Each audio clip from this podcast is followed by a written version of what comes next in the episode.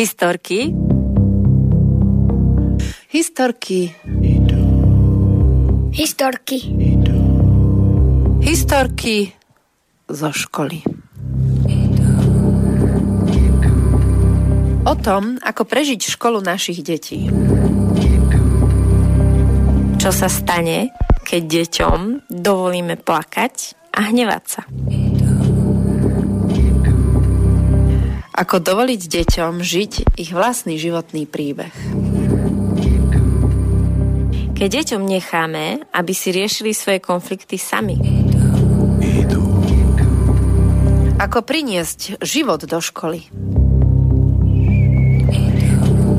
Keď deti naozaj vidíme a počujeme.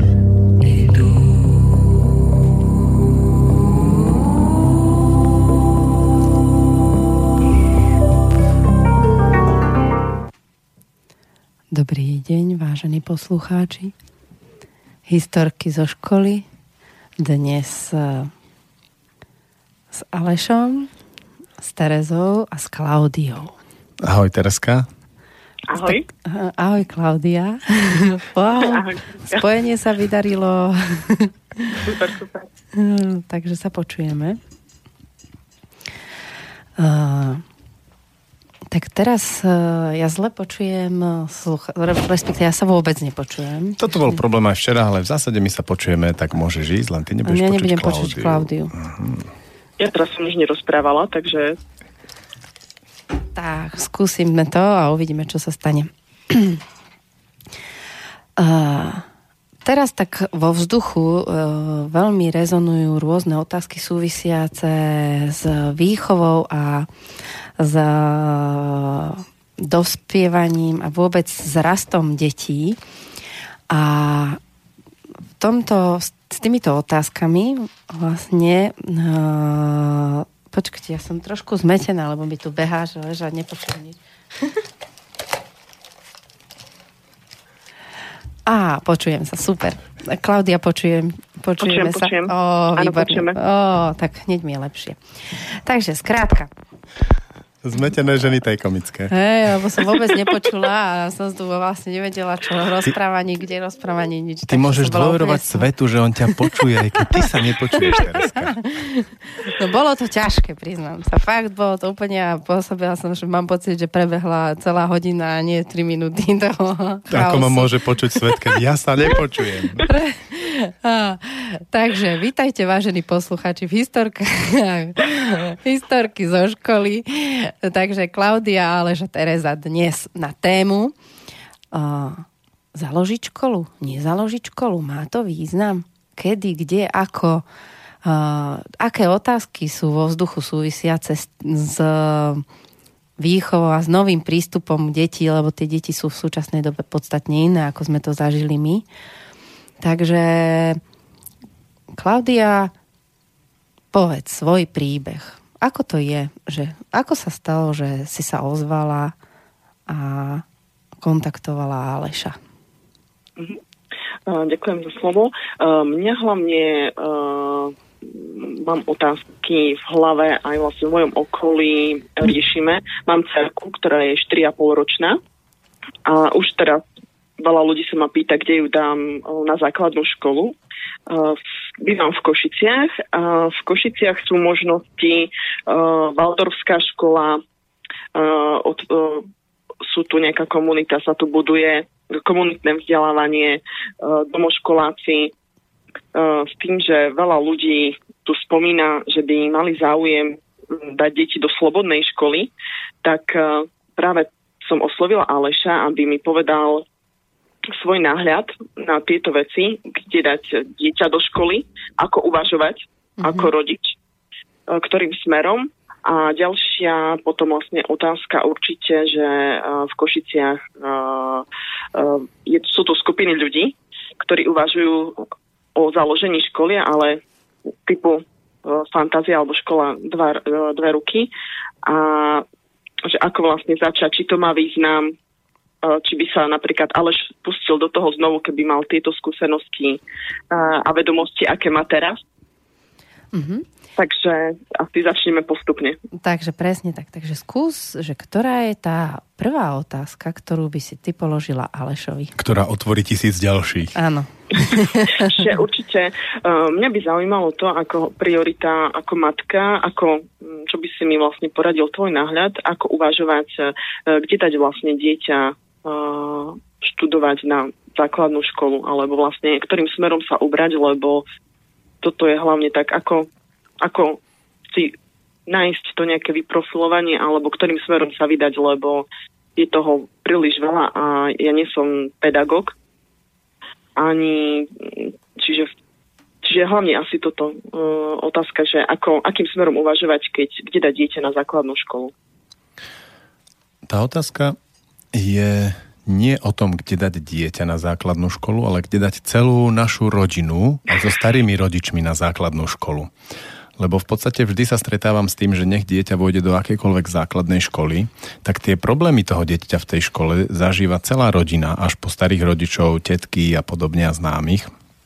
A obzvlášť u nás je to vypuklé, pretože naša škola tým, že je trošku inde a má inú povesť ako, ako, ako školy, tak tým pádom e, kdekoľvek sa presiakne u toho dieťaťa, ktoré je u nás na škole, alebo tí rodičia, že dali dieťa k nám na školu, tak tí rodičia sú vlastne v takom ako silnom niekedy tlaku, ale niekedy proste vystavený mnohým otázkam. A to sa deje ale aj keď dáte dieťa na obyčajnú školu, hoci kde, tak vždy je tá otázka, že tak čo, ako sa má vaše dieťa na škole a už ste v tom povorení.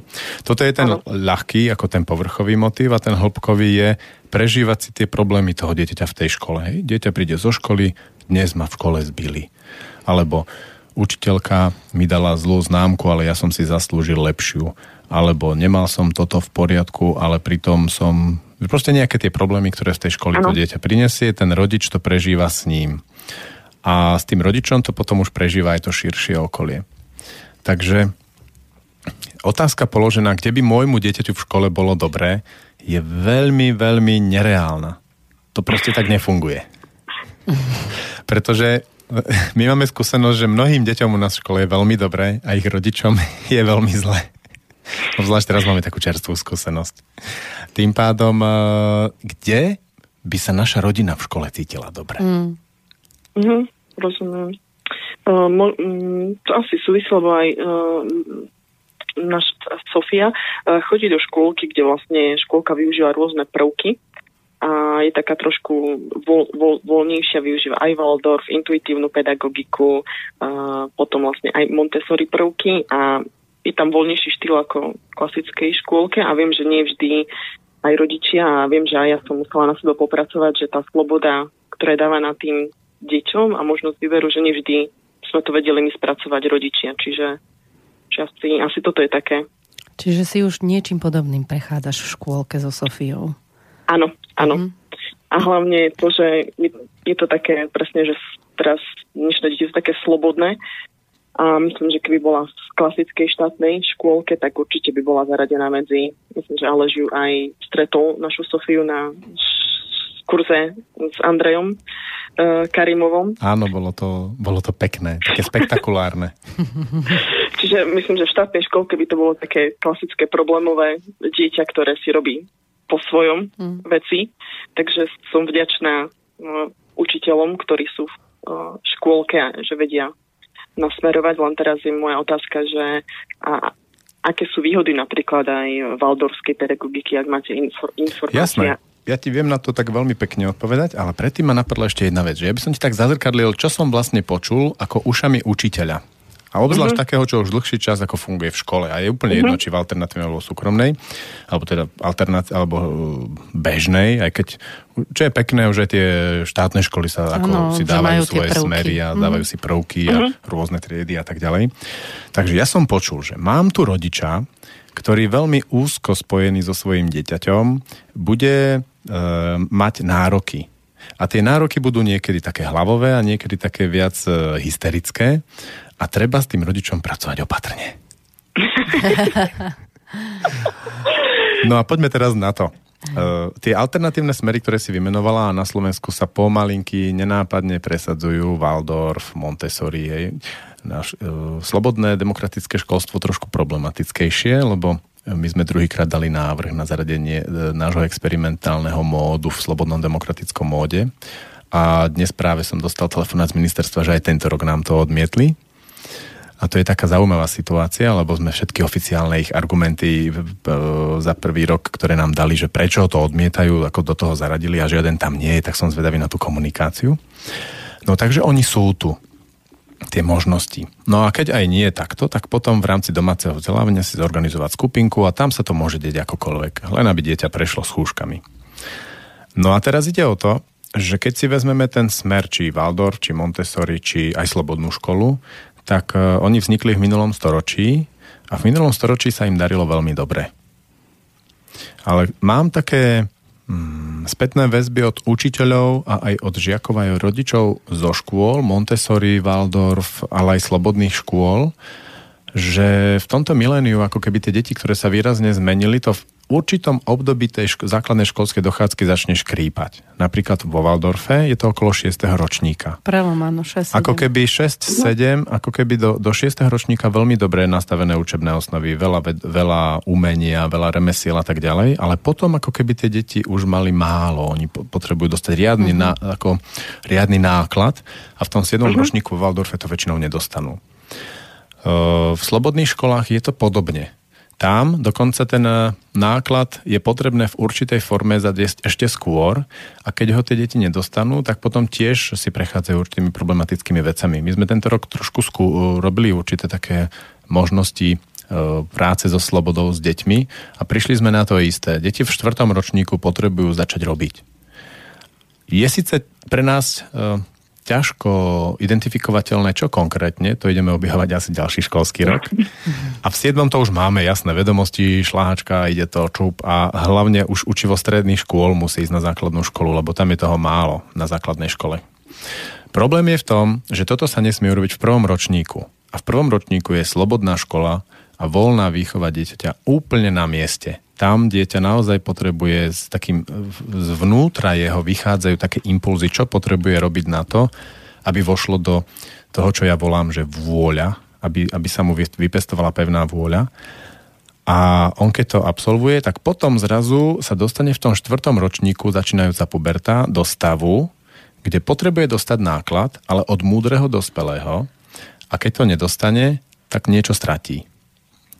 A to je práve ten problém tej slobodnej školy, že, že ona v určitom čase musí skončiť a potom musí prísť niečo ďalšie. A tam napríklad to Montessori môže byť zaujímavé. Mm-hmm. A takisto Montessori 7.9 môže byť zaujímavé, ale s podstatne vyšším objemom vedomostí. Čiže ako preskákať to týmto spôsobom je také ťažko predstaviteľné pre rodičov, aj pre učiteľov v tých školách, lebo ten systém je v každej tej škole iný a to dieťa chvíľu mu trvá, kým sa zadaptuje a podobne. Ale ja myslím, že teraz je na spadnutie, aby niekto objavil, ako bude pôsobiť tá škola, keď by mala byť ako uh, adekvátna tým, tým deťom, ktoré sú teraz mm-hmm. a mhm. tu. A je to vzrušujúce, lebo ministerstvo školstva horko ťažko prehltlo pár tých alternatívnych škôl, ktoré máme a už vlastne vychádza, že sú zastaralé a potrebujeme niečo alternatívnejšie alebo ináč postavené. Rozumiem. No ja som mal veľmi úspešnú prednášku, ako dobre a v pohode viac menej zvládnuť a prežiť e, bežnú školu, bežnú školu známky, hodnotenie hej, od prvého ročníka a tak ďalej. Od prvého po tretí ročník je to e, také chlpaté, ale potom vo vyšších ročníkoch už sa to dá úplne v pohode. Takže môžeme ísť aj touto cestou dnes toho, počas toho rozhovoru. Môžeme, môžeme aj takto, a, a, lebo väčšina vlastne aspoň u nás, keď sa stretneme tu vlastne v Košiciach, tak tiež sa pýtajú, že, že kde dať dieťa a väčšinou uh, povedia, že, uh, že, že majú záujem o tú vlastne napríklad slobodnú školu, ale argumenty hovoria, že ľudia zo slobodných škôl sa nevedia zaradiť, nevedia sa uplatniť, alebo napríklad aj Waldorf je mimo, mimo systém, uh-huh. že aké máš skúsenosti vlastne s ľuďmi, ktorí už vychádzajú uh, zo škôl, aj od vás zo škôl, že či sa vedia uh, uplatniť. Ty si použila slovné spojenie argumenty hovoria, ale to tak nie je, lebo ja mám aj vedecké výskumy a argumenty podchytené. To, čo toto uh-huh. hovorí, sú také dojmy ľudí, ktorí o tom nič nevedia. A tie sú ale veľmi Strachy. skutočné. No, oni sa potom prelejú do strachu. Uh-huh. A s tým je ako aj my, ako učiteľia v škole musíme pracovať veľmi vážne, napriek tomu, že mm. si o to myslíme svoje. Lebo ten mm. strach toho rodiča je taká reálna sila, ktorá ovplyvňuje to dieťa v škole. Realita, keby sme sa bavili argumentmi, čo ale veľmi nepomáha odstrániť tie strachy tých rodičov, je, ano. že práve, že deti zo slobodných škôl sa dostan- dokážu v živote zaradiť podstatne ľahšie, z valdorských škôl ľahšie Montessori škôl sú vynikajúce v takých tých uh, analyticko-synteticko, mm-hmm. v tých vedeckých odboroch, ale tam mm-hmm. záleží od, od Montessori škola od Montessori školy, lebo niektoré Montessori školy nemajú len tú technológiu vzdelávania zmáknutú, ale aj tú ľudskú stránku. Lebo originálne Mária Montessori veľmi bazírovala práve na tej, na tej ľudskej stránke, na tom, čo sa volá v dnešnom svete, že meké schopnosti meké manažerské schopnosti, ale tie ako v postupom času išli trošku do úzadia a ťaha sa to hlavne tou technológiou získavania vedomostí, ktorá je tam naozaj fantasticky rozpracovaná. V Montessori. Montessori. Mm. Montessori, mhm. Ale ešte vlastne jedna otázka, že tiež uh, napríklad to, čo rozprávajú vlastne aj rodičia, kamaráti, takže uh, že deti sú trošku možno teraz uh, ochudobnené, že netravia tie deti čas, že veľa detí trávi čas napríklad aj v aute, že musia vlastne, že či nie je jednoduchšie dať dieťa niekde pod vodokách, niekde pri bloku, alebo tak niekde, že... Do najbližšej školy. Školy, mm-hmm. Do najbližšej školy, aby nebolo, že proste, že uh, tá samostatnosť tých detí, že ako niekedy bolo, že detstvo, že áno, išiel som pomaly sám do školy a teraz vlastne vyberáme, chodíme tými deťmi a, a mm. presúvame, tie deti cestujú, že vlastne, či tam tiež, aký, máš, aký máte vy na to názor? Či, či nie sú tiež ochudobňované o ten čas, alebo že proste úplne kamaráti z iných, že stretávajú sa zo škôl.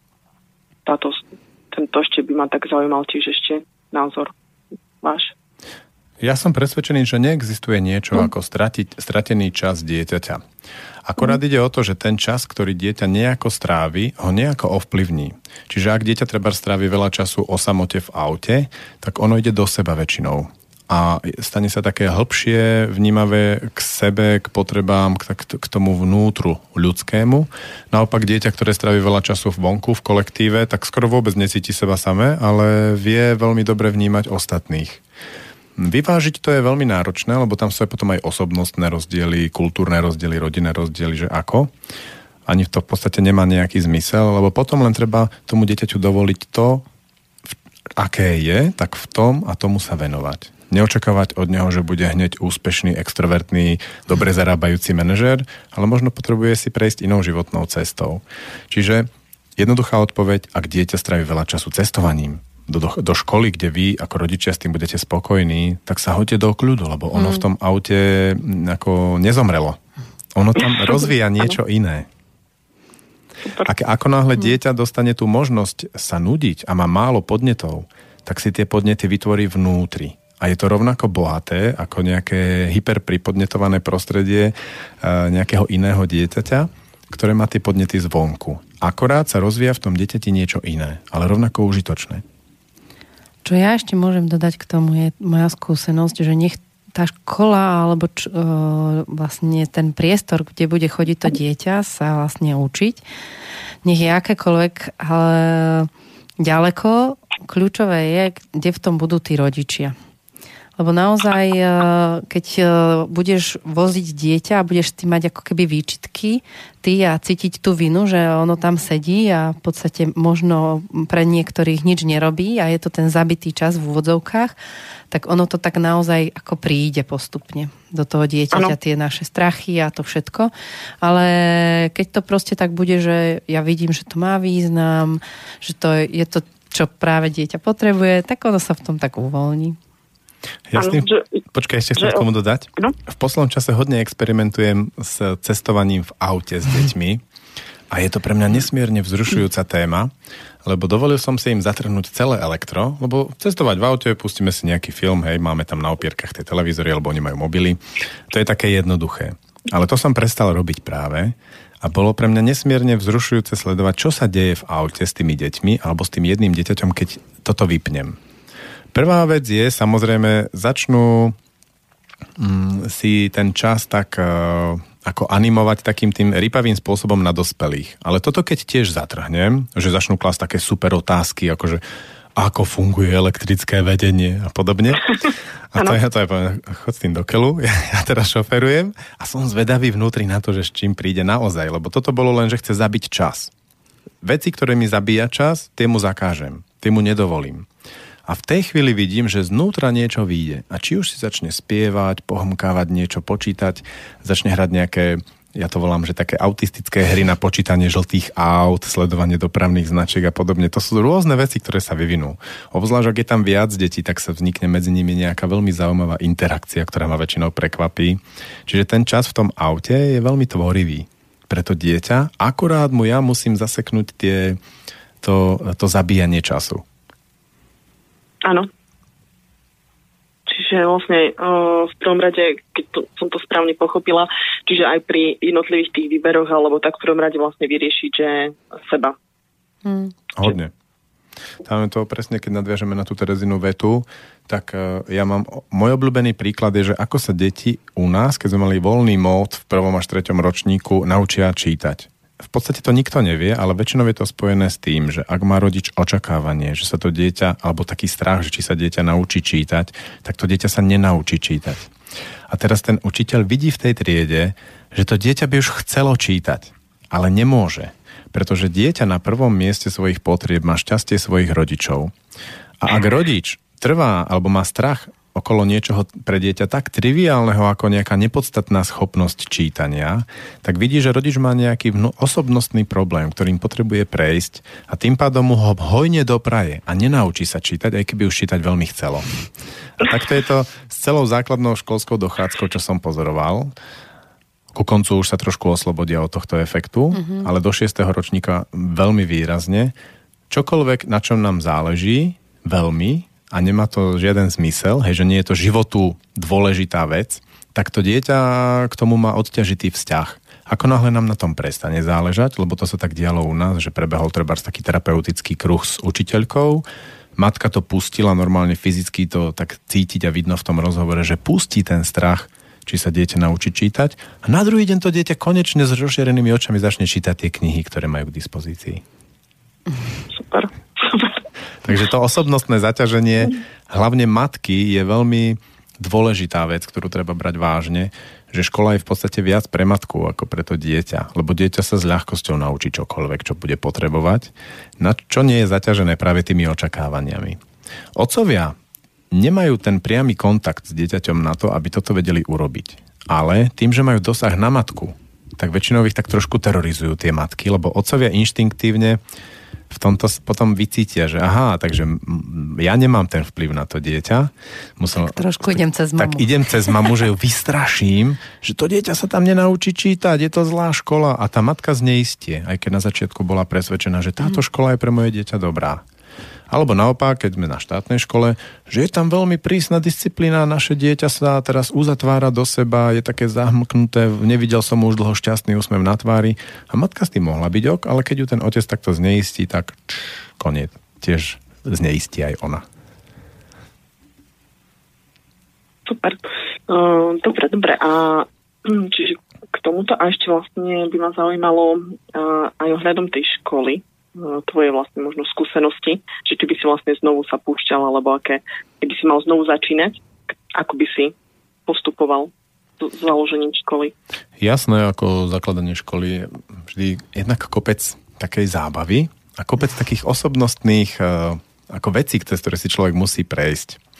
Ja som totiž to v posledných desiatich rokoch stretol asi s 20-25 takými skupinkami ľudí alebo jednotlivcami, ktorí chceli založiť školu, ale väčšina z nich aj založila. A mám celkom jasno v tom, že aký, aká motivácia zriadovateľov škôl funguje a aká nie. A uh-huh. na prvom mieste nefungujúcich motivácií škôl pre zakladanie školy je, založím školu pre svoje dieťa. Toto je proste tak slabá motivácia Áno. a tak nefunkčná, že všetky iniciatívy, ktoré som videl, že išli touto motiváciou, aj keď navonok sa tvárili tak humánne, že teraz nám ide o svetové blaho, šírenie múdrosti a lásky na zemi, ale vnútorný motív bol to dieťa vlastné, tak to nevyšlo. A naopak zriadovateľia, ktorí už mali svoje deti odrastené, alebo vôbec to pre nich nebolo dôležité, tak tí si prúdili. Dokonca aj taký motív, že škola ako biznis. Keď vidím zriadovateľov, ktorí majú školu ako biznis, tým to úplne v pohode ide. Mm. Normálne od ruky im to vychádza, vesmír im praje, dokonca aj ten Máme biznis celkom ide. Takže Máme to, tu takých. a rodičia sú spokojní. Oni vedia, že to je škola biznis, nič ako to. A Nič viac. Ne, netvaríme sa tam na nejaké veľké Ne. humánne idei a teraz ako je to v pohode. Čiže skoro akýkoľvek motiv okrem toho, že pre moje dieťa funguje. Áno. A ono, keby som mal pomenovať ten stav, tak je to také volanie. Že oni často, tí zriadovateľia, sami nevedia, len ich niečo volá. A to volanie je tak silné a ešte ich to aj začne baviť a je to spojené s rozprávaním sa s ľuďmi a to je tak tiež zaujímavé. A ty si mal aký motív, keď si zriadoval? No, prišiel kamarát a povedal, že to môže byť celkom sranda založiť školu. A ja som povedal, že hej, že poďme to vyskúšať. Ako mal som za tým aj také humanistické vnútorné veľké idei, lebo vtedy som bol veľký nadšenec humanistických veľkých ideí, ale ako teraz spätne to vidím, Zelinových. že to bolo čisto, jednoducho, keby som to mal zhrnúť do krátkej vety, tak odpoveď bola, prečo nie? Mhm. Poznám. Tak máš chuť založiť školu. No, no, ako v- veľa šikovných ľudí v Košiciach, to je skupín, ktorí proste už majú aj odrastené deti a, a chcú riadiť tú školu, takže a, že toto by bolo fajn. Ja sa len v tom tak zorientovávam, Mhm. že, že, že možno mám tú schopnosť, že vlastne nejak pomôcť ľuďom alebo spojiť ľudí, že keď každý, keď využije ten svoj dar, ktorý dostal, tak vlastne keď sa dáme dokopy, tak vieme vlastne niečo otvoriť aj tu v Košiciach, čo by vlastne pomohlo aj našim deťom, aj nám, aby to bolo vlastne lepšie, nejaké vzdelávanie. Hej, keď sa na to pozrieš, že urobím si školu pre seba, to je veľmi dobrý motív, to mm. môže fungovať. V zmysle nie školu pre seba, ako že, že ja si tam budem niečo robiť, ale ja sa tam budem učiť tým, tými problémami, ktoré tam budeme zažívať. Áno, že všetko je vlastne dobrá skúsenosť. Lebo škola, Takže- no, Áno, počúvam ťa. škola je veľmi špecifické prostredie v tom, že v biznis sfére alebo v e, neziskovkách je také nastaven- sú také nastavenia, ktoré sú skoro až dogmatické a fungujú. Haló? Napríklad, si tam? Áno. No. To som, to som. Napríklad e, fluktuácia zamestnancov je zlá, alebo, e, alebo pozitívna vnútorná motivácia zamestnancov je dobrá. Alebo niekoľko ďalších takých, e, takých, takých, takých postojov, ktoré v týchto sférach ako fungujú. Ale škola je také veľmi špecifické prostredie, kde nemusia ani tieto princípy fungovať a škola napriek tomu môže byť dobrá. Je to dané tým, že škola je jedno z mála prostredí, ktoré je tak silne spojené s emóciami tých klientov.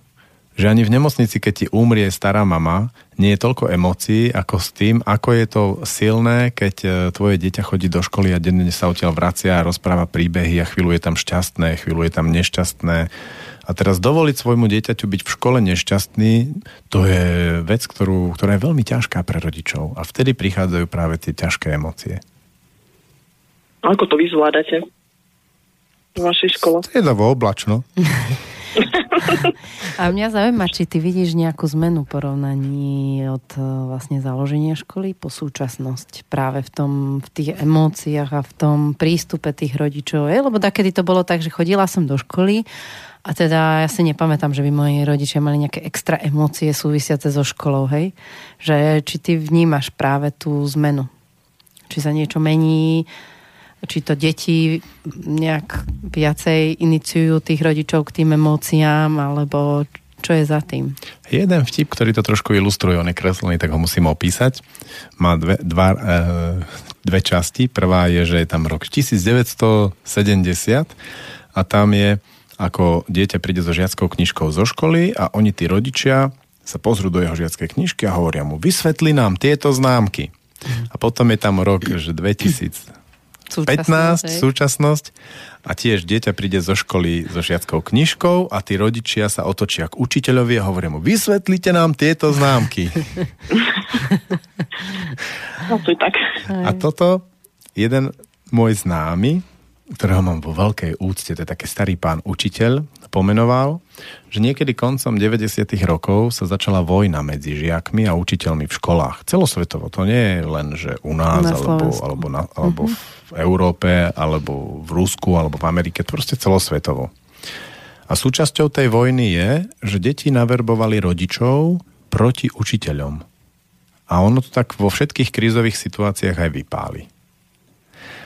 Mm, v tejto situácii je pre učiteľov samozrejme veľmi ťažké učiť niečo zmysluplné, lebo potom ich to jednoznačne vedie k tomu, že musia vyhmatávať, čo sa bude rodičom páčiť a rodičom sa bude páčiť to, čo sa bude páčiť deťom.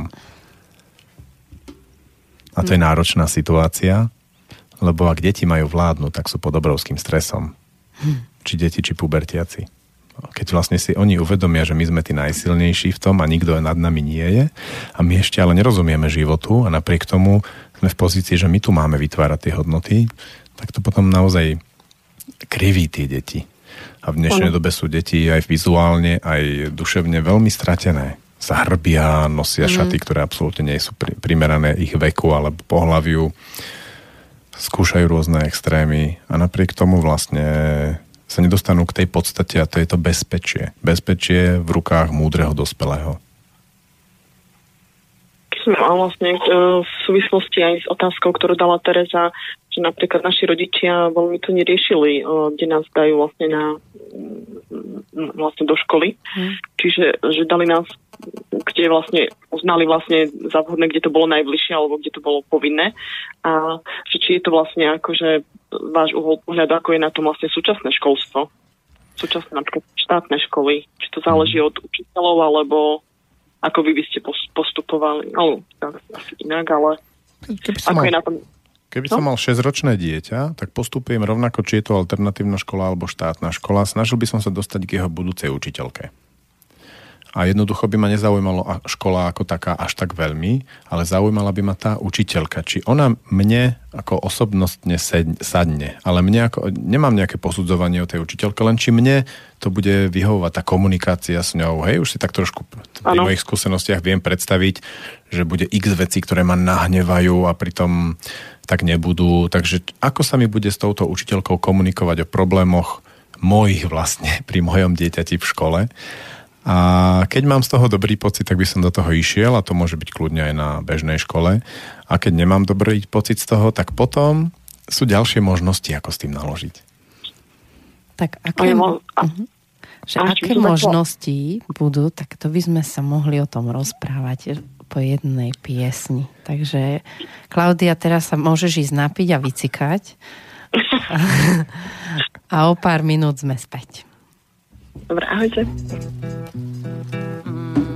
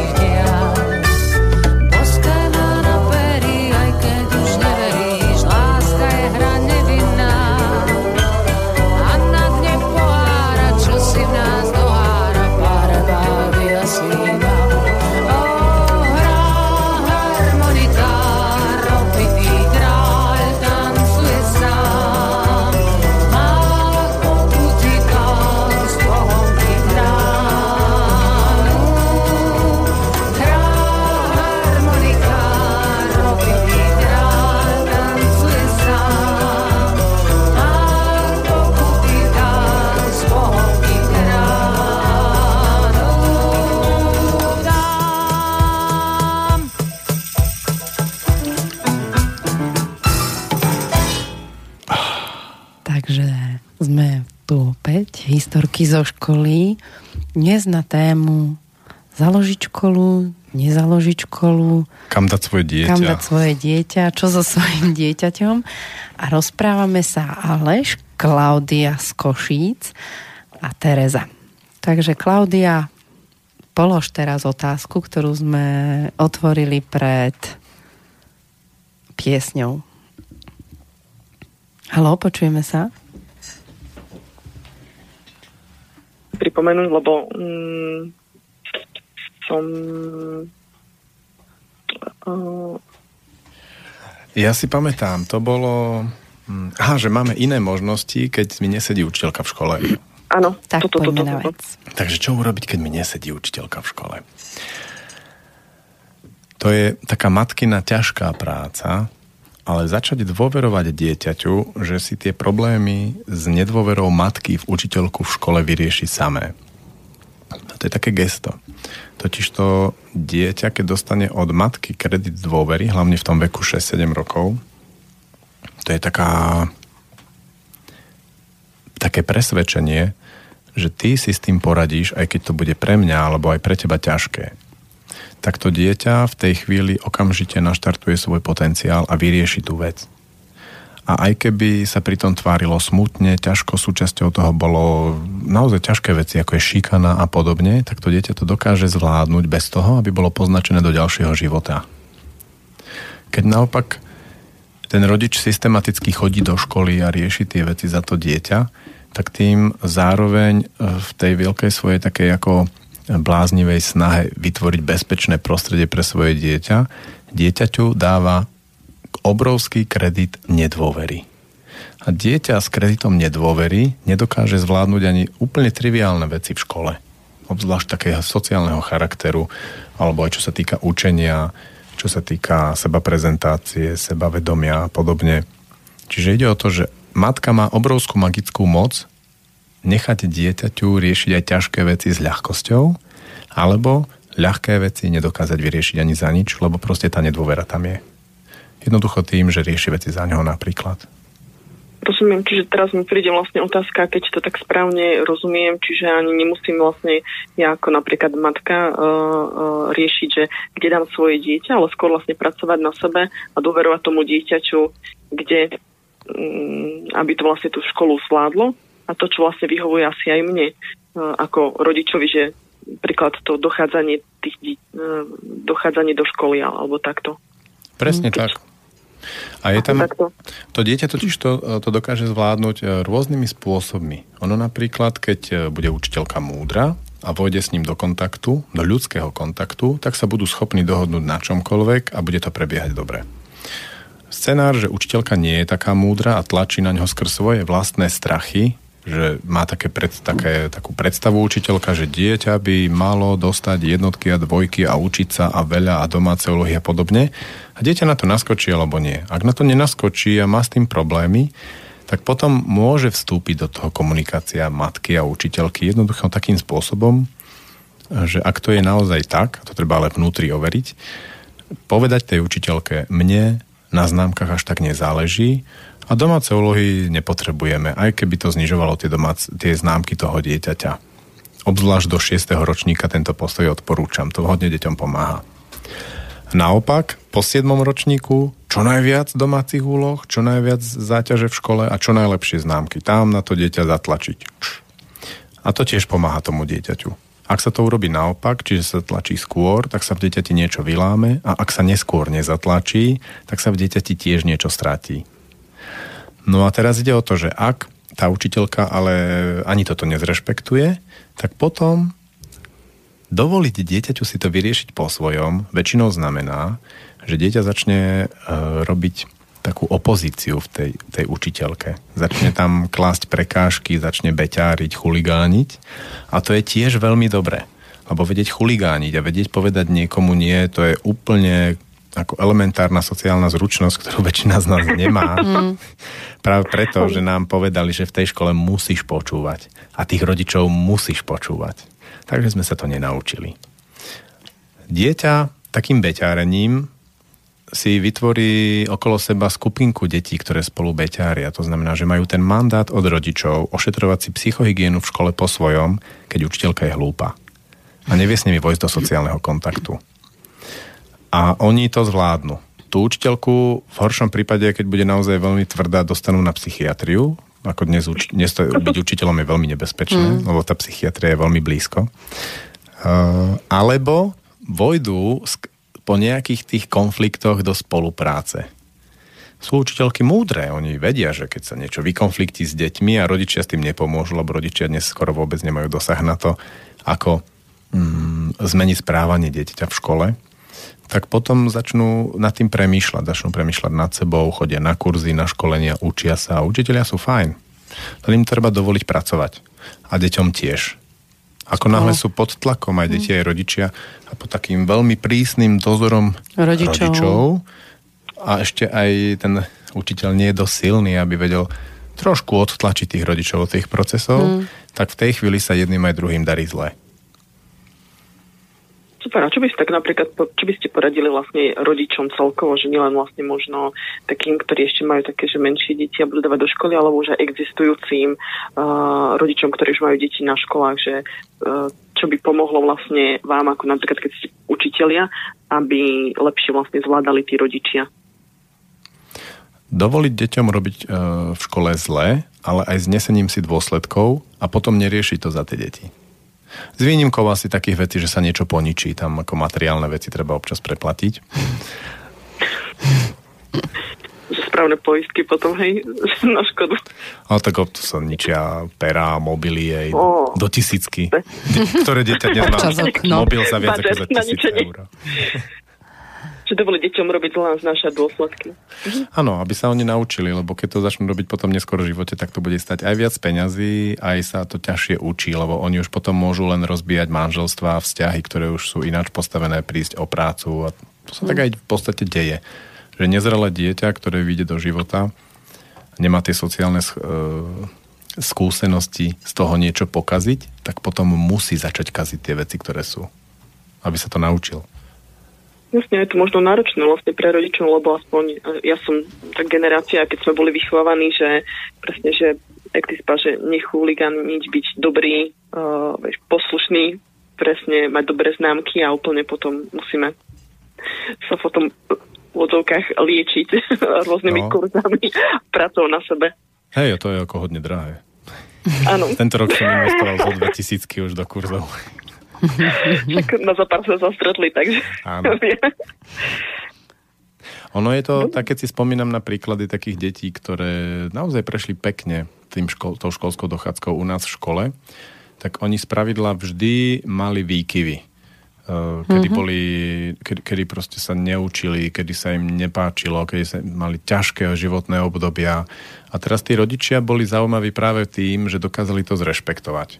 Že v poriadku aj takto, aj s týmto si v poriadku. A teraz nie, niekedy, keď sa to kazí, keď potom sa zmení škôl a podobne, tak je to tak, že kto za to môže? Kto môže za to, že moje dieťa v začínajúci pubertiak sa teraz už nechce učiť, alebo začne v škole robiť zle, alebo sa necíti dobre? To je základ puberty, necítiť sa dobre a keď to ako začne rodič obviňovať alebo hľadať niekoho, kto za to môže. Alebo niekoho. A začne, hmm. alebo také pomerne časté tendencie je, ako náhle pubertiak sa začne cítiť zle, tak ho vrácať do detstva že tam v tom detstve si bolo predsa také pekné, šťastné, tvorivé dieťa. Ale v puber... Svetlé. Svetlé, no a v puberte si temný, netvoríš, lebo my mm. nevidíme tými očami, čo sa deje vnútri, lebo to dieťa v puberte začne tvoriť vnútri. No, tak potom si to tak niekedy tí rodičia vyhodnocujeme, že kto nám pokazil to naše dobré dieťa. Príroda, lebo príroda vie, že to dieťa bude potrebovať prechádzať aj ťažkými chvíľami v živote. Tak to Čiže... pripravuje. Prečo vlastne, keď teraz zase uh, otázka, že tým pádom ešte raz sa opýtam, že tým pádom ani nie je dôležité vlastne to smerovanie tej školy, keď tak vlastne teraz s vami rozprávam, že dôležitý, dôležitý je vlastne ten učiteľ, aby mi vlastne sadol osobnostne a dôležitá je potom vlastne moja, moje nastavenie, aby som nechala to dieťa, nech ide tou svojou cestou a nech vlastne môže príklad robiť zle a našať uh, tie dôsledky a učiť sa vlastne v rámci toho prostredia. Alebo je dôležité, lebo teraz počúvam, že je to školstvo, že je v zlom stave, alebo tak, alebo aký máte vy na to názor? Že treba nejakú zmenu, alebo či vôbec zakladať tú slobodnú školu, keď napríklad tu je záujem. Počkaj, kladeš veľa otázok. ja viem. Pamätám, čo bolo na začiatku. Taká žena. tak ty si rýchli vieš potom to zorientovať. Že... Uh, začneme asi. Uh, mňa zaujala um, tá vec, že, že či vôbec teda zakladať nejakú školu.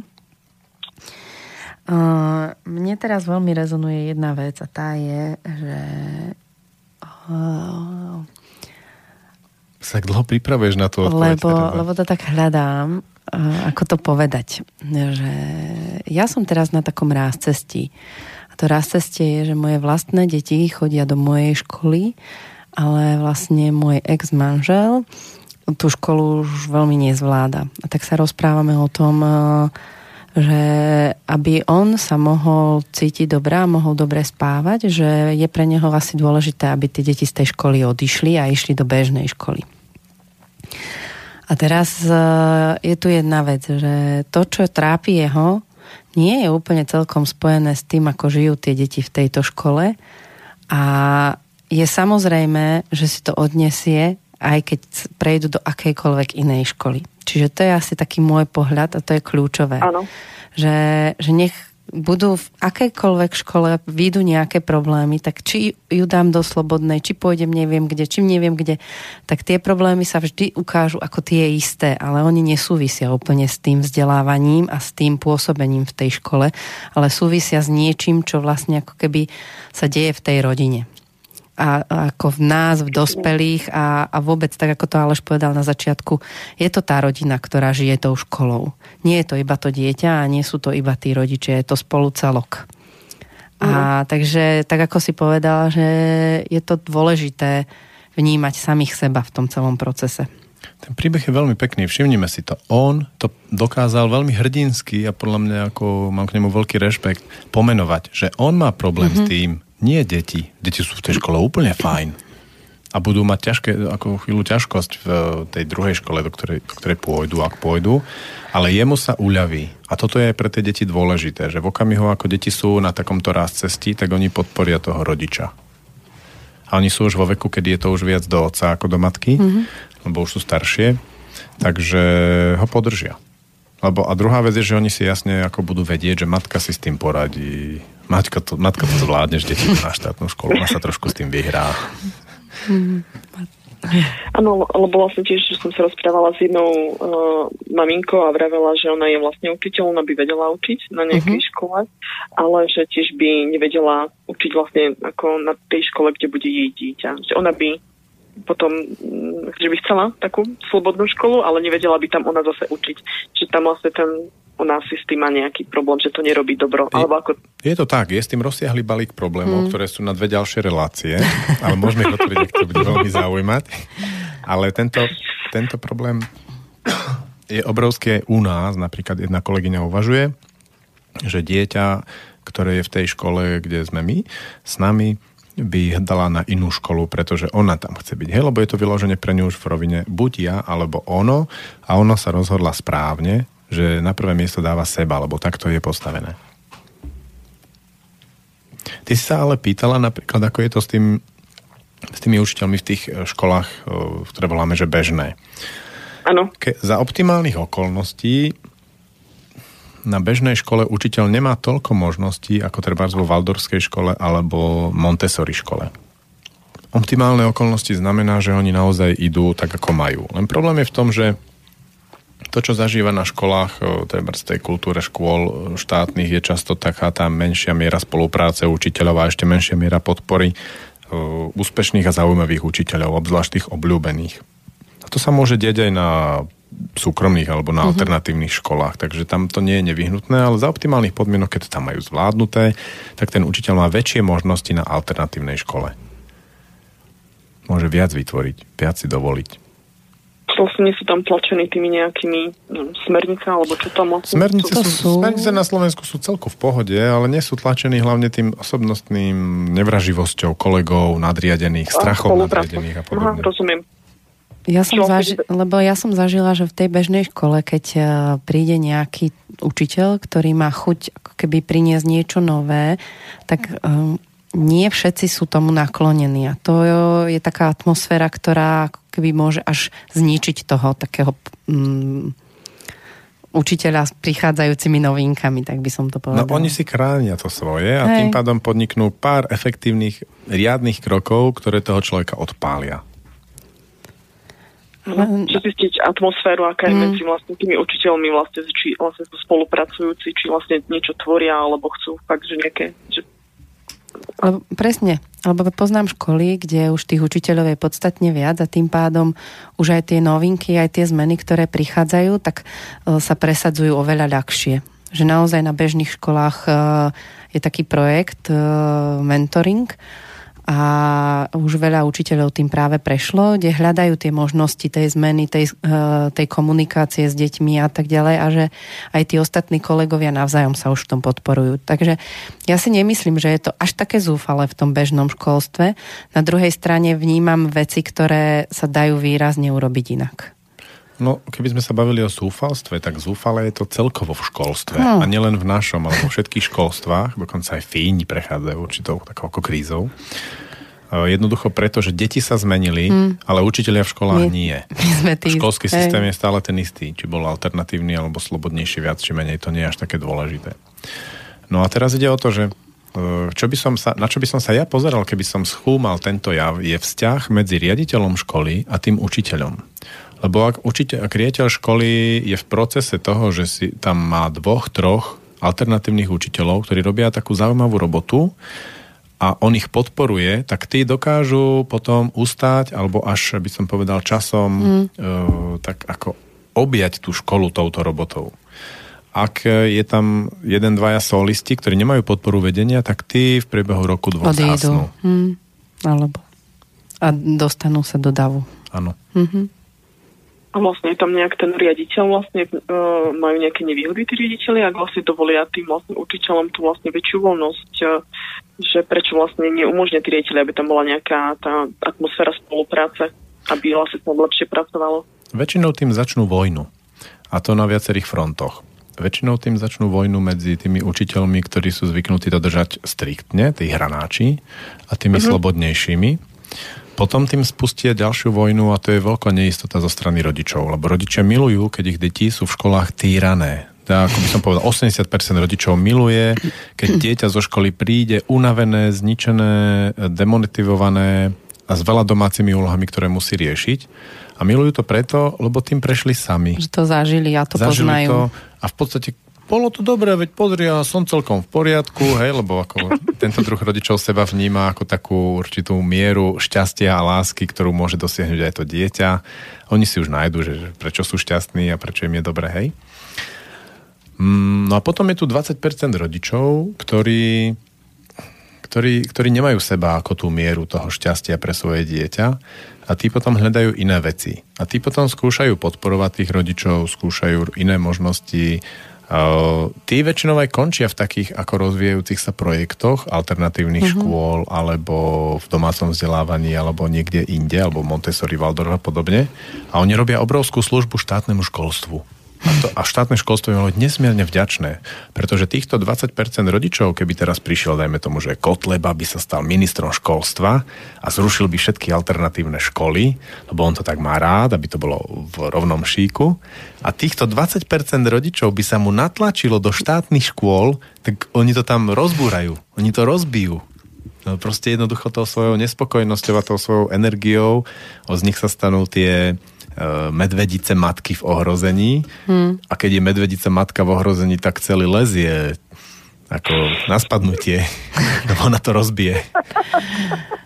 Mne s týmto ale prišla jedna taká vec, že založiť školu, a, že čo to je vlastne tá alternatíva, lebo iná asi bola pred 15 rokmi a iná je teraz. A že čo sú tie prvky toho, čo to dieťa dnes potrebuje, čo môže byť v tom nastavení školskej dochádzky inak, ako je to bežne? To je otázka. Uh-huh. Ja som to už naznačil, ako deťom je veľmi dôležité, aby v prvé tri roky uh, sa veľa hrali a po svojom. Oni totiž Čo to, to je hrať sa? Um, dostať priestor, v ktorom môžu tvoriť. Oni totiž to... Pod vedením samé? Môžu aj, aj samé. To slobodné školstvo vzniklo ako reakcia na hlúpych učiteľov v minulom storočí, ktorí nevedeli, čo s deťmi, tak dovolili uh, im vytvoriť svoj vlastný program. A ten bol veľmi zmysluplný. A tak to je aj v tom prvom, treťom ročníku. Deti si dokážu vytvoriť úplne zmysluplný program a venovať sa tomu. Potrebujú na začiatku trochu tej sociálnej hygieny, čiže vyhádať sa, niekedy aj vybiť si tú, tú hierarchiu v skupine a podobné veci. Ale toto odznie veľmi rýchlo a potom už sa len prebiehajú od činnosti k činnosti a to veľmi zaujímavej. Často veľa pohybu a to je úplne kľúčové, pretože mozog sa rozvíja podstatne viac pohybom ako slovami. Škola je postavená na slovách. Mm-hmm. Hej? A teraz v tom treťom ročníku, ale to dieťa sa zmení. A keď sledujete štvrtáka alebo piataka v podobnej situácii, v akej ten prvák bol úplne, že sedel, prišiel nápad, išiel niečo robiť mm-hmm. a dookola to robil, robil, robil, hral sa, skončilo to ďalšia vec, tak toto sa úplne zmení. Ten 4 až 6 ročník, tie deti sedia a nevedia čo. Oni sú stratené. A tam potrebujú toho dospelého už naozaj. Čiže niečo treba začať s nimi robiť. A čo je toto niečo? Čo je toto niečo? Že čo naozaj, lebo to vidno. To vidno, že keď uh, sa posadí posadia deti 1-6, tak ten od prvák po tretiaka naozaj reálne hneď vedia, čo idú robiť. Že proste sa naozaj luskne a už viem, že tie 4-6 sú ako, ako v ríši divov, keď sa pozerajú na tých malých, že a ty prečo vieš, že čo ideš robiť? naozaj to tak no, je. Väčšinou mu ešte závidia a podložia mu nohu, lebo ich to štve. Takže ako, že čo je to, čo oni, a kde je tam ten dospelý a čo je to, čo ich nechá tak len tak v tej slobode a kde je tá miera, že tak toto už ideš so mnou robiť. 4-6 totiž to vojdu do hlbokej krízy, lebo on, tak ja to volám, že kríza pravdy alebo pravdivosti, lebo oni sa začnú okolo seba obzerať a začnú hľadať šťastných dospelých. Čo je v našej spoločnosti trošku problém, hmm. obzvlášť v škole. Hmm. Lebo oni potrebujú nasledovať príklad šťastných dospelých. Preto by oni mali zažívať takých dospelých, ktorí to, čo robia, robia zvnútra ako poslanie a prúdia v tom a už tam nie je ani tieň pochybnosti o tom, že či som v tom dobrý, či to robím pre peniaze, či uživím rodinu a tieto veci. To, sú, to oni by mali mať takýchto ľudí ako učiteľov, čo je samozrejme absolútne nereálne, nereálne no. pretože dospelí uh, to majú podobne v dnešnej dobe, že oni niekoľko rokov v niečom prúdia a potom prestanú v tom prúdiť a už v tom idú iba z zotrvačnosti, lebo sa im z toho stane práca, treba splácať hypotéku a tak ďalej. Záväzky finančné. Prvé roky pre toho pubertiaka by boli veľmi zaujímavými. Potom veľmi nudnými. A toto je vlastne príbeh mnohých učiteľov v školách, že oni keď začínali učiť, boli veľmi zaujímaví učitelia. Ale potom, pšu, potom už nie. A teraz ten 4-6 potrebuje takýchto ľudí stretávať najmä v niečom, čo má zmysel. 7-9 už, dokážu, 7-9 už dokážu takýchto ľudí stretávať aj v takých nezmyselných mm-hmm. veciach, ako je matematika, slovenský Jasné, jazyk, áno. zemepis a podobne. Ale 4-6 e, to musia robiť niečo, čo, čo naozaj niečo vzniká, napríklad remeslá, alebo nejaká pohybová aktivita. Veľmi radi sa učia byť sa. Uh-huh. Alebo v hrách, ktoré smerujú k, k tancu alebo k takému sociálnemu kontaktu s druhým pohlavím. To je úplne niečo, čo keď vedie takýto človek, ktorý má napríklad vášeň pre opačné pohlavie, tak sú v tom nesmierne pohltení oni. Takže zase žiadna matematika a slovenčina, alebo teda menej ale potrebujú si týmto prejsť. A keď objavia tento sociálny rozmer, čo sa deje niekedy medzi šestkou a sedmičkou u tých šťastnejších, u tých nešťastnejších toto obdobie neprebehne a ostane im do dospelosti vlastne také ako neočkrtnutá položka v zozname, ktorú si musím objaviť. Lenže keď si vezmeme 4-6, oni sú neustále v takých výzvach a v takých, takých e, doťahovačkách, že trestne mu pesťou a on mu trestne pesťou a teraz si trieskajú pesťou po stehnách 20 minút a je v tom ako nesmierna zábava pre nich a my tomu vôbec nerozumieme. si predstavme, že túto energiu si on prenesie do dospelosti. Tak potom ako musí ničiť vzťahy, musí ničiť manželstva, musí si kupovať drahé hračky, ako sú autá alebo drahé mobily a potom ich musí strácať a nechať rozbiť alebo niečo, lebo, lebo s tým potrebuje prejsť. Čiže z 4-6 potrebujú zažívať zaujímavých dospelých. A keďže tie deti v dnešnej dobe sú nesmierne hladné, tak rodič, pokiaľ má školu, kde sú učitelia takí, akí sú, tak môže zabezpečiť, aby takého človeka stretol aspoň na krúžku mm-hmm. alebo chodil k niekomu na návštevu. A spravidla to cítiť podľa toho, že dieťa, ktoré je také apatické a ten pubertiak, tak sa nič ho nezaujíma, zrazu niekde zaostrí a pozera sa k niečomu. Teraz mu dovoliť s tým niečím, na čo zaostril kontakt a neočakávať, že to bude kontakt na dlho. Lebo my máme takú predstavu, že keď ťa už niečo začne baviť, tak by si z toho mal spraviť svoju živnosť. To, čo ťa bude v budúcnosti baviť. To, čo ťa bude v budúcnosti živiť. Ale tento stupidný náš dospelácky pohľad vie úplne zničiť tú radosť toho, čo to dieťa robí. A ani to nie je pravda. Pretože to dieťa si to potrebuje vyskúšať. Oni hmm. potrebujú veľa testovať a skúšať a oceán veci, oceán rôznych vecí. Čím viac vecí si vyskúša, tým je to pre neho lepšie.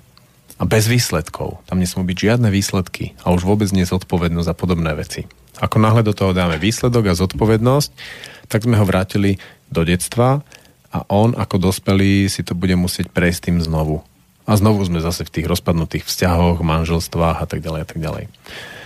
Mm, keď sa mu podarí si nájsť v okolí takéhoto človeka a potom iného človeka a iného človeka, tak je veľmi príjemné, ak ten rodič, ideálne aj otec, aj matka, tomu dajú mandát až takého pomocného rodičovstva. Mm-hmm.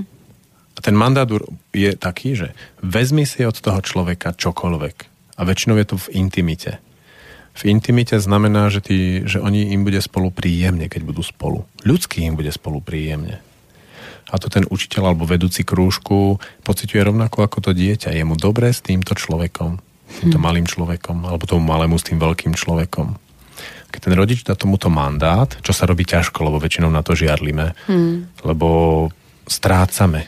V puberte my to dieťa posielame von a tým ho strácame ak sa nám ale podarí tam mať do toho rodičovského krúžku zahrnúť tých ostatných dospelých, tak eh, tomu dieťaťu nesmierne pomôžeme do budúcna. Lebo ono sa naučí medzi iným e, ísť do vzťahov s intimitou. A intimita to môže byť vzťah, keď ja platím pri pokladni, tak na 10 sekúnd môže mať takú bli- ľudskú blízkosť, takú intimitu s tou pokladničkou, a ju to naplní na celý deň a mňa to naplní na celý deň a je nám spolu, ako je to veľmi príjemné, je to veľmi nabíjajúce. A tento druh intimity, keď je v tom dieťa schopné sa pohybovať, tak potom sa na svete cíti nesmierne bezpečne, hmm. bo vie v tejto, s touto intimitou pracovať s kýmkoľvek. Nepotrebuje na to mať mm, konkrétneho človeka tu pri sebe a zažíva s ním tieto konkrétne veci. To je veľká sloboda, pretože Naopak to funguje tak, že potom viem, že nech stretnem akéhokoľvek človeka a s kýmkoľvek žijem, tak tú intimitu nezažijem. A to je 4 až 6. A 7-9 je jasné. 7-9, keď to prebieha dobre, tak už intimitu mám, viem s tým fungovať a už sa môžem pozrieť aj na to, čo budem potrebovať ďalej. A keďže táto spoločnosť je takto usporiadaná, samozrejme, že oni vedia, že nezmyselne, tak budem potrebovať aj tú matematiku, slovenčinu a tak ďalej a konečne začnú venovať pozornosť. Mm. Ale na to, aby rodičia dokázali sa po vedomostiach začať pídiť až v 7. ročníku, to je, to je 6 rokov utrpenia. No to je. Lebo čo ak niečo mi, mu teraz ujde a už to do konca života nedobehne, to moje dieťa. To uvažovanie je veľmi správne, pretože tomu dieťaťu naozaj často, keď je v tých školských povinnostiach, uteká. A veľmi veľa. Uteká mu schopnosť byť šťastný vo vzťahu s ľuďmi napríklad. Alebo mu uteká schopnosť e, mať rád svoje telo. Mm. Mať radosť z pohybu, mať radosť z toho, že sa mi teraz nedarí, mať radosť z toho, že ma teraz niečo bolí. A to sú kľúčové schopnosti na to, aby sme neboli paralizovaní takýmito situáciami v budúcnosti. A budujú sa práve v tom veku 1. a 6. ročníka základnej školy. Mhm. A, ale ešte teraz mi napadla otázka potom, e, čo sa týka napríklad domáceho vzdelávania, že by sa to dalo vlastne vyriešiť tým napríklad domácim vzdelávaním, e, ale tam zase musí byť ten, alebo, alebo aký máš ty názor na domáce vzdelávanie? Vieš, že napríklad po týchto ročníkoch, ako sme spolu vlastne to prechádzali, že príklad ako tak laicky, keď uh, som to správne pochopila, bolo, že napríklad vzdelávala by som dieťa doma a vlastne prvé ročníky by som vlastne dopriala tomu dieťaťu vlastne viacej pohybu s tým, že 4 a 6 eh, by som tam vlastne to vedela prepojiť napríklad no, na nejakých uh, tých vlastne uh, šťastných dospelých, že vlastne zapojiť tam vlastne učiteľov, ktorí majú vlastne svoje poslanie a potom vlastne prepojiť to možno zapojiť niekde do nejak, potom už od toho 6. ročníka dať niekde na školu alebo keď to správne chápem, alebo či sa to dá prepojiť aj takto. Páči sa mi, ako v tom hľadaš ten vzorec. Jasne, ja som tak manuál, vieš, manuál na, na to, že... Nedá sa povedať vo všeobecnosti o, o tom, že, že, že, že čo v domácom vzdelávaní vlastne ako zažijete. Na tých príbehoch ľudí z domáceho mm. vzdelávania, s ktorými som teraz vo veľmi úzkom kontakte každého pol roka a počúvam tie ich príbehy, je jasné, že to má obrovskú šírku a spektrum toho, čo tam môžeš zažiť s tým dieťaťom a nezažiť. A že tam ide veľmi silne o ten osobný príbeh toho dieťaťa, ale v domácom vzdelávaní je ešte viac dvakrát počiarknutý ten osobný príbeh toho rodiča. Ako náhle dieťa dáš do školy, tak to zmení celú rodinu. Ale ako náhle dieťa začneš doma učiť v domácom vzdelávaní, tak to dvakrát viac zmení celú rodinu a nakopnejú to do takých procesov, ktoré sú často ťažké. A v tom domácom vzdelávaní to býva spravidla tak, že ten prvý rok je veľmi ťažký.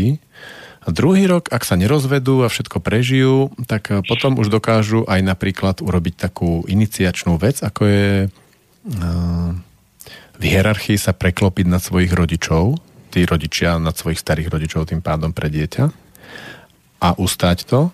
A keď sa to podarí, tak už začiatok tretieho roka vojdu do určitého bláha. A teraz som to tak ako rozhodil na roky, ale u niektorých tento proces prebehne skôr, mm. u niektorých neskôr a u niektorých sa to zasekne na nejakom tom bode na dlhé roky a nevedia sa pohnúť z miesta. Ale v domácom vzdelávaní je to oveľa viac vstup celej rodiny do vzdelávania toho dieťaťa. Ale dá sa to mm. vyskladať podľa toho, ako to budete potrebovať. Čo sa dá o tom povedať paušálne je, že veľmi tam zažiješ seba. Mm. Ak chceš trošku odtlačiť seba od tejto situácie, tak ho šúpni niekde na školu. Mm-hmm. Sice ho neodtlačíš úplne, obzvlášť keď vidno, aké otázky kladieš a veľmi ti na tom záleží, ale nebude to také citlivé ako v tom domácom vzdelávaní. A vy by ste dvaja napríklad vzdelávali doma vaše deti? Ja mám veľmi rád, keď deti pokope viac, ale nemusí to byť nevyhnutne v škole. Uh-huh. Na druhej strane, keď pozorujem, napríklad dnes som bol u kamaráta, u ktorého mám kone a on, má, on býva úplne na samote a vlastne tie deti vyrastajú iba s nimi. A sú dvaja dospelí, dve deti a viem oceniť tú hlbokú, introvertnú, mm, nedoziernú hĺbku tých detí, v čom sa oni pohybujú a v čom rastú. Aj keď samozrejme budú trošku asociálni, ale to vôbec nemusí do budúcna vadiť. Lebo sú ľudia, ktorí vedia oceniť a vzrušuje ich aj sexuálne, aj pre spoločný život práve taký človek, ktorý z hĺbky duše niečo vytiahne. Mm-hmm.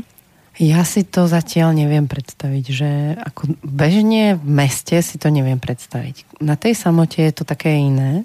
Akože v Maringotke by si mala deti doma s nami? Uh, že to by som si skôr vedela predstaviť, lebo to mi tak príde ako keby, taká prirodzená toho súčasť že vedú s nami a že zažívajú ten.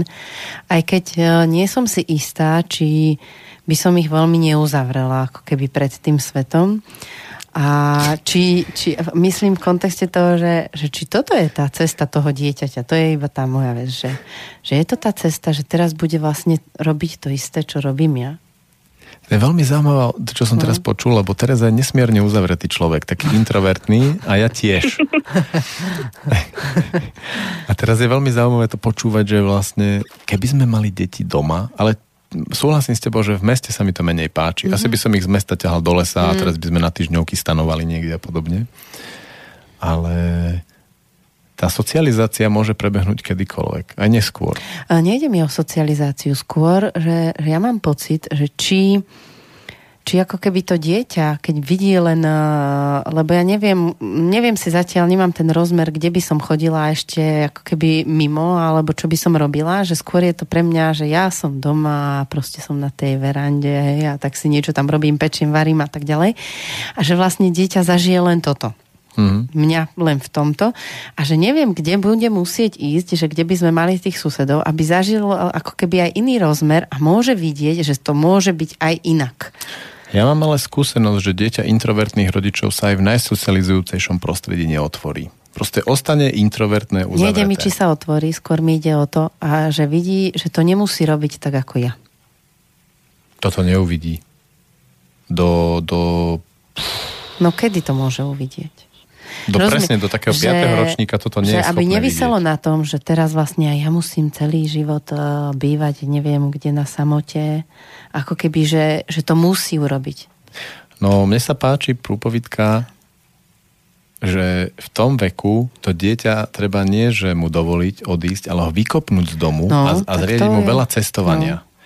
A toto keď sa podarí, tak tam presne ono načíta tie iné No modely. tak s týmto si to viem predstaviť. Takže proste tie tak deti... kde vykopneme naše dieťa? Je piaták, šesták, vykopneme ho do sveta, niekde na internátnu školu. No. Najlepšie do cudziny, aby sa musel učiť cudzí jazyk. To sa mi ináč veľmi páči v Solviku, jak to majú v Švédsku, v našej obľúbenej škole.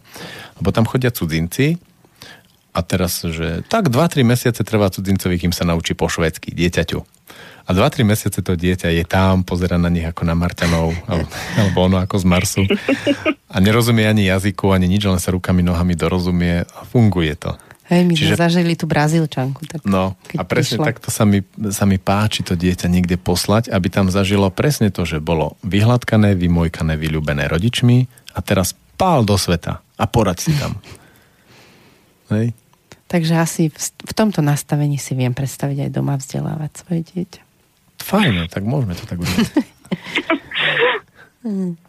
Svojím spôsobom ty vzdelávaš dieťa doma. No ja, hej.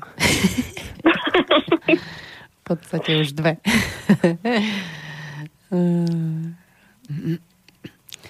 Máš ešte v súvisiace s, so školou a s tvojou dcerou nejaké otázky?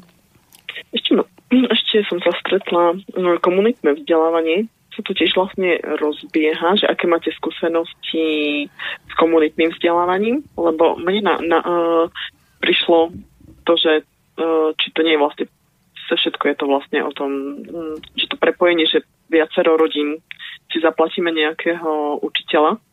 Čiže to je, mne prišlo, že tam môže byť, že je tam ten ľudský uh, prístup, že vlastne, či sa tam vie shodnúť tá komunita, nevie sa shodnúť, ale to asi je o tom, že vedieť pracovať s tým, že keď tam vzniknú nejaké problémy, len to asi riešiť. No alebo vlastne, aké máte vy uh, uh, skúsenosti s komunitným vzdelávaním, že rodičia si zaplatia nejakého Ty si to trošku pomenovala, učiteľa. že tí rodičia s tým učiteľom si musia prejsť takými úvodnými pôrodnými bolestiami toho, že vyjasniť si vlastne, ako to je. Čo sa nedá vyjasniť mm-hmm. predtým, to musí ísť za procesu lebo mm-hmm. nech mhm. si povieme čokoľvek, slova nie sú veľmi na komunikáciu, takže to nezafunguje dobre a v priebehu procesov sa vynoria potom tie osobnostné problémy ľudí. A mhm. nejakí mm-hmm. ľudia to opustia, nejakí prídu noví a to je úplne v poriadku, tak sa to deje, lebo to teraz pozorujem u viacerých takých skupín. Toto ja ale nevolám komunitné vzdelávanie, lebo komunitné vzdelávanie je skôr také, že skupina detí je v nejakom priestore a teraz z komunity blízkych ľudí, spolupracujúcich susedov a tak ďalej, tam chodia rôzni ľudia na rôzne časti toho vyučovania. Čiže oni tie deti zažívajú viacerých dospelých a to je veľmi dobré. Čím viac dospelých deti zažívajú, tak tým lepšie pre nich. a to kľudne môžu byť aj, že zlí dospelí, že kričia na tie deti alebo čokoľvek. Rôzny, hej. Taký ako normálne, čo, s čím sa dá stretnúť, lebo oni to pochopia a uchopia to, túto vec. Že aj takéto povahy žijú v tomto Áno. svete. A hlavne čím viac ľudí, tým viac tých záujmov a tých vysvietených vecí. Tam je kľúčové, aby taký manažer toho komunitného vzdelávania tam púšťa uh-huh. ľudí s tým, že rob to, čo ťa baví. A ako náhle deti zažívajú presne toto tých dospelých, ktorí robia to, čo ich baví, tak to je super. Vlastne príde také aj celkom vlastne zmysluplné, že prepojenie uh, mne napadlo, že uh, príklad viem niečo ja dobre, vlastne môžem to naučiť uh, nielen svoje, ale nejak, aj nejaké iné deti, že tak vlastne sa spojiť, že každý niečo vieme a tak to vlastne prispieť, nie? Áno, presne. A je viac takých skupín, ktoré pozorujem, že to takto robia a je to fajn. Napríklad teraz posledne Škola šťastie v Poprade, tak sa ide, mm-hmm. týmto smerom sa hodne púšťajú. Že taký, ten, ten jedný učiteľ je tam pomerne taký ako málo, ale sa tam točia veľa takí rôzni zaujímaví špecialisti a odborníci. A keď, uh, vlastne, keď to dobre rozumiem, že nielen uh, v súlade s tým nejak, alebo viem, že sú vlastne nejaké osnovy, že, ale aj učia sa nejaké iné veci, také Učebné osnovy, no jasné, ako učebné osnovy sú v zásade veľmi slabé na schopnosti detí. Oni mm-hmm. sú mhm. postavené totiž to tak, že deti v škole sa ledva stihnú naučiť to, čo tam je, keď pracujú na 5% e, svojich schopností.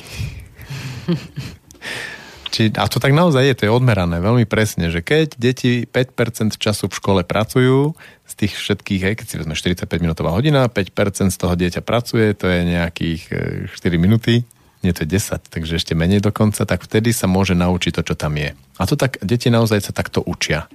To je práve to, prečo v 7. 8. ročníku, keď aj dovtedy ani nemá kolo vedomostí, tak za mesiac sa naučí to, čo sa mm. 7 ročníkov má v učebných osnovách učiť. A to som videl veľakrát. A teraz ide o to, že tie učebné osnovy potrebujeme nejako navýšiť a obohatiť o niečo zaujímavé a zmysluplné, ale iba ak to učia zaujímaví a zmysluplní ľudia. Lebo ak zaujímavú vec bude učiť nezaujímavý človek, tak ju väčšinou znechutí tomu dieťaťu. Takže ja som veľký zastanca toho, že sexuálna výchova sa neučí v školách. Nie sú tam zaujímavé zmysluplný títo, hej. predstavím tie niektoré učiteľky. Ja som písal test zo sexuálnej výchovy.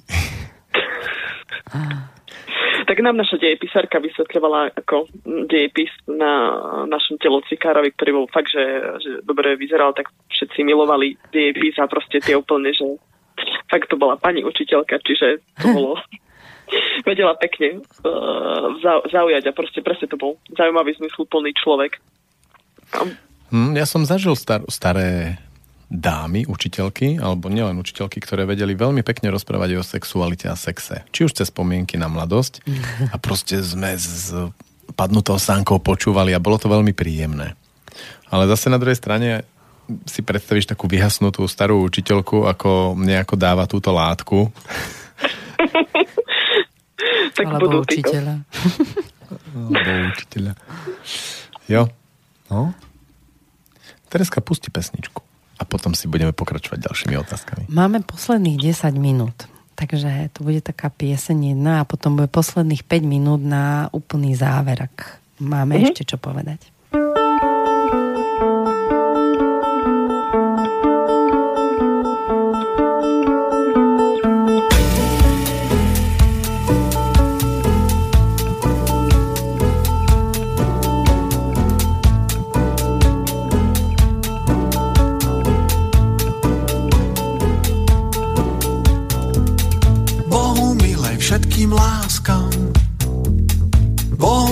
Všetkým láskam odovzdať sa padnúť na znak.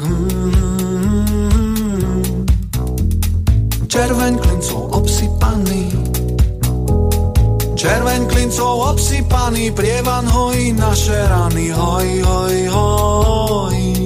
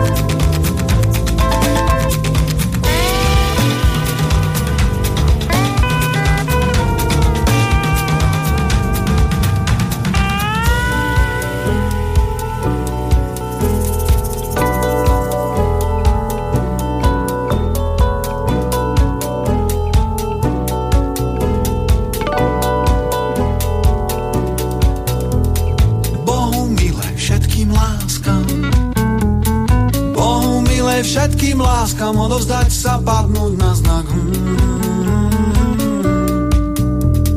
Červeň klincov obsypaný. Červeň klincov obsypaný Prievan hojí naše rany. Hoj, hoj, hoj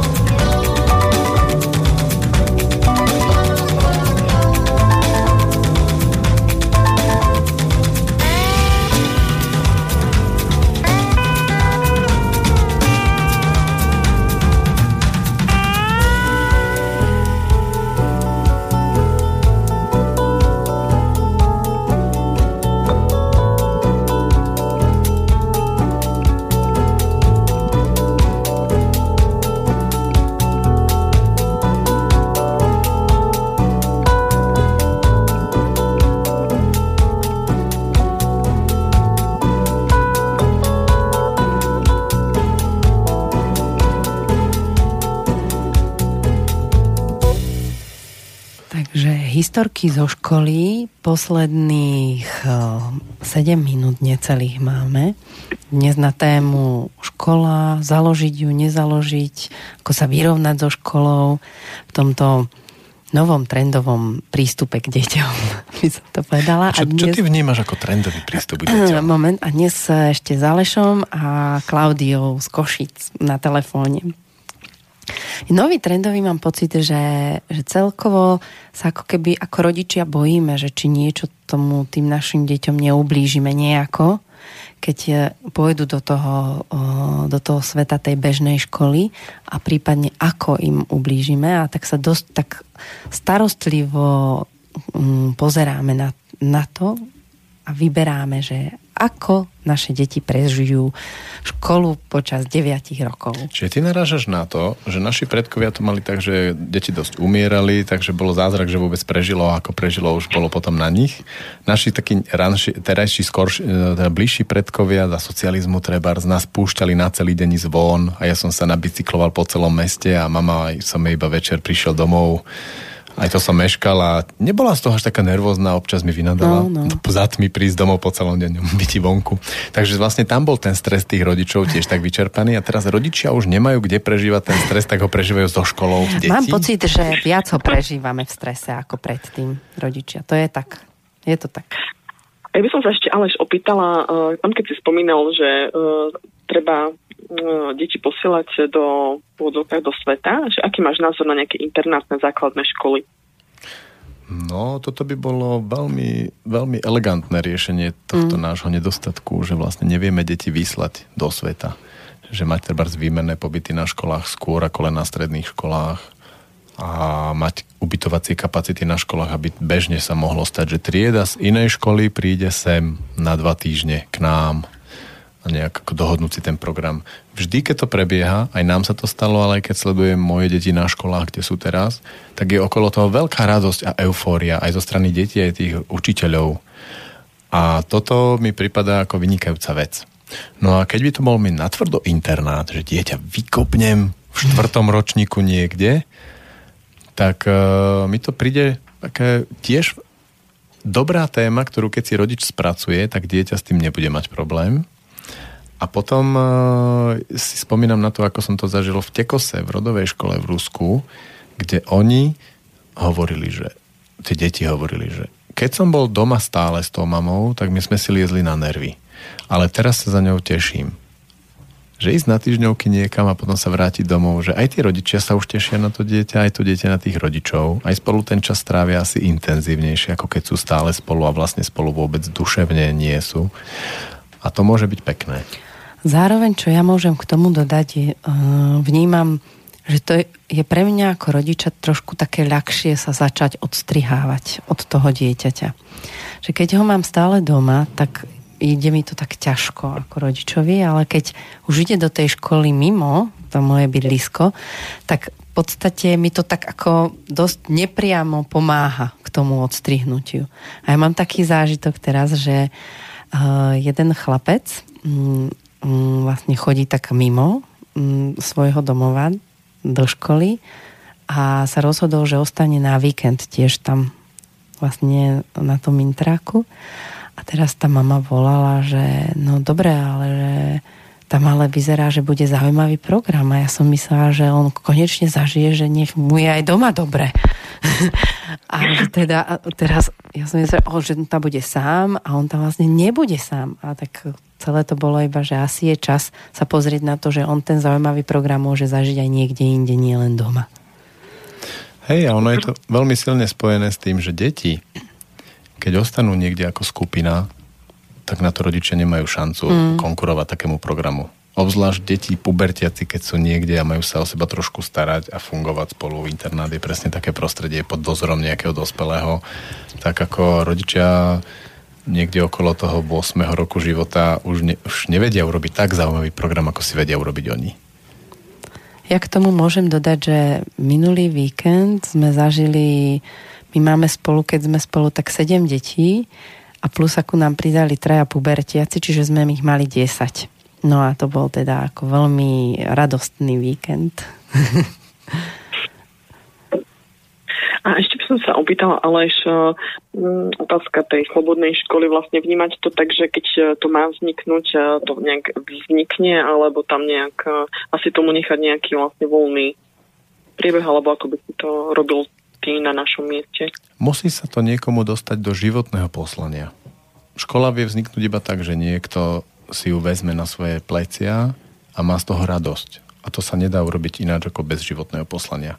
Ako náhle niekto zaklada školu a hneď od začiatku to má také, ako že ja sa tu obetujem. Ťažkosť na pleciach. A tu niečo nesiem uh-huh. a čakám za to vďačnosť a veľkosť, tak je jasné, že tá škola nemá dlhú životnosť. Uh-huh. A môže to vlastne byť niekto, kto má vlastne pedagogické vzdelanie, alebo Technicky založiť školu môže hoci kto. Mm-hmm. Ako fyzická osoba alebo ako právnická osoba pod oz pod SROčkou, to je, tieto technické veci kľudne môžeme vyriešiť, je mimo, ale mm-hmm. ako nie je v tom problém zriadiť školu. Tak to má životné poslanie. Áno, tam je skôr tá nebeská kvalifikácia. Teraz, v mhm. tomto období tvojho života, to musí byť tvoje životné poslanie. Takže mm-hmm. blížia sa nám posledné sekundy a ja vám obidvom veľmi pekne ďakujem. Tebe, Klaudia, za vyčerpávajúce otázky a tebe, Aleš, za odpovede. A želám nám, aby sme nemuseli niesť niečo na pleciach, ale mohli si v tom poslaní prúdiť. Všetci traja. Takže maj sa pekne. Do ahoj, počutia, ahoj. Do počutia, ahoj. Do počutia. Táto relácia vznikla za podpory dobrovoľných príspevkov našich poslucháčov. I ty sa k ním môžeš pridať. Viac informácií nájdeš na www.slobodnyvysielac.sk Ďakujeme.